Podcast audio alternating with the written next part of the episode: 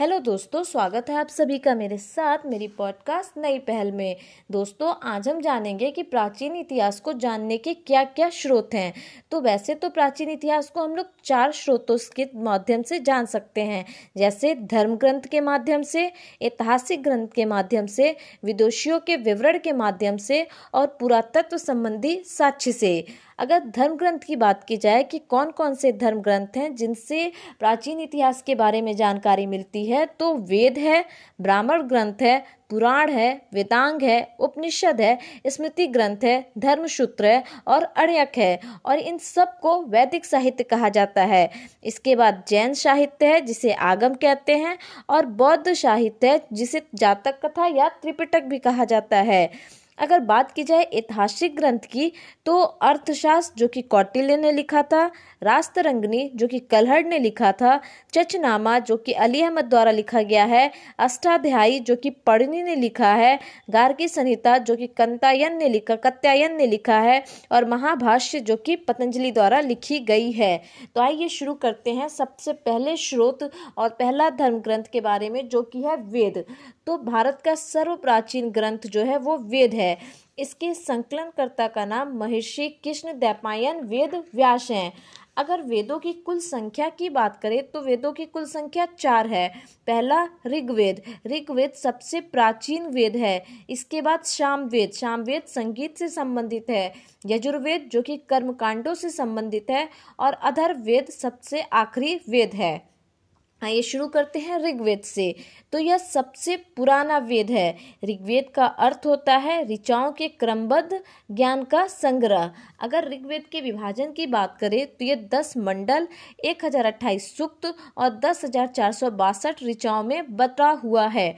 सबसे ज़्यादा ऋचाएँ इंद्र की हैं, जो कि दो सौ पचास ऋचाएँ हैं। उसके बाद दो सौ ऋचाएँ अग्नि पर हैं। ऋग्वेद की ऋचाएँ होत्रु ने पढ़ी थी। ऋग्वेद से मिलने वाली जानकारियों की बात करें तो ऋग्वेद से आर्यों की राजनीतिक प्रणाली का पता चलता है।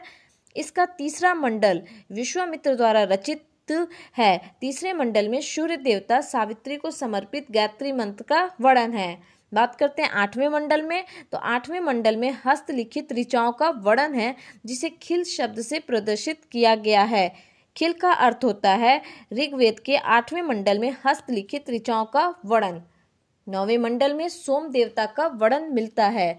ऋग्वेद के दसवें मंडल में चातुष्ण समाज का वर्णन मिलता है। चार समाज में वड़, चार वड़ों का वर्णन किया गया है यानी ब्राह्मण क्षत्रिय वैश्य और शूद्र।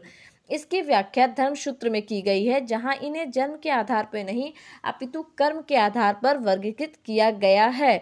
यहाँ ध्यान देने वाली बात है कि प्राचीन इतिहास के साधन के रूप में वैदिक साहित्य में ऋग्वेद के बाद सतपथ ब्राह्मण का स्थान है। बात करते हैं सामवेद की तो इसे गाए जा सकने वाली ऋचाओं का संकलन कहा जाता है। सामवेद को भारतीय संगीत का जनक कहा जाता है और सामवेद के पाठकर्ता को उद्दात्री कहते हैं। यानी ऋग्वेद के पाठकर्ता को होत्रु कहते हैं और सामवेद को उद्दात्री उद्रात्री कहते हैं। बात करते हैं यजुर्वेद की तो यजुर्वेद इसमें वैदिक कर्मकांड के नियमों का संकलन है।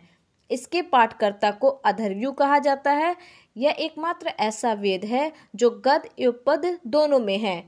बात करते हैं अधर्वेद की तो यह सबसे आखिरी में रचित वेद है और इसके रचयिता को अधर्वा ऋषि कहते हैं। इससे मिलने वाली जानकारियों की बात करें तो यह रोग निवारण, तंत्र मंत्र, जादू टोना, विवाह आदि का वर्णन इससे मिलता है।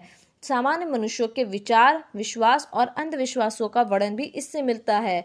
सभा और समिति प्रजापति देवता की दो पुत्रियाँ हैं, जो कि हमें इस वेद से पता चलता है और कन्याओं के जन्म की निंदा का वर्णन इस वेद में किया गया है। बात करते हैं दूसरे स्रोत की तो दूसरा स्रोत वेदांग या सूत्र साहित्य है। तो वेदों को समझने हेतु रचित साहित्य जो है, वो वेदांग या सूत्र साहित्य है। इनकी कुल संख्या छः है, जो कि शिक्षा, कल्प, व्याकरण, निरुक्त, यानी एटोमोलॉजी, छंद और ज्योतिष है। शिक्षा, जिसमें उच्चारण की व्याख्या की गई है कल्प में रस्म और समारोह का वर्णन किया गया है। व्याकरण में व्याकरण का ही वर्णन किया गया है।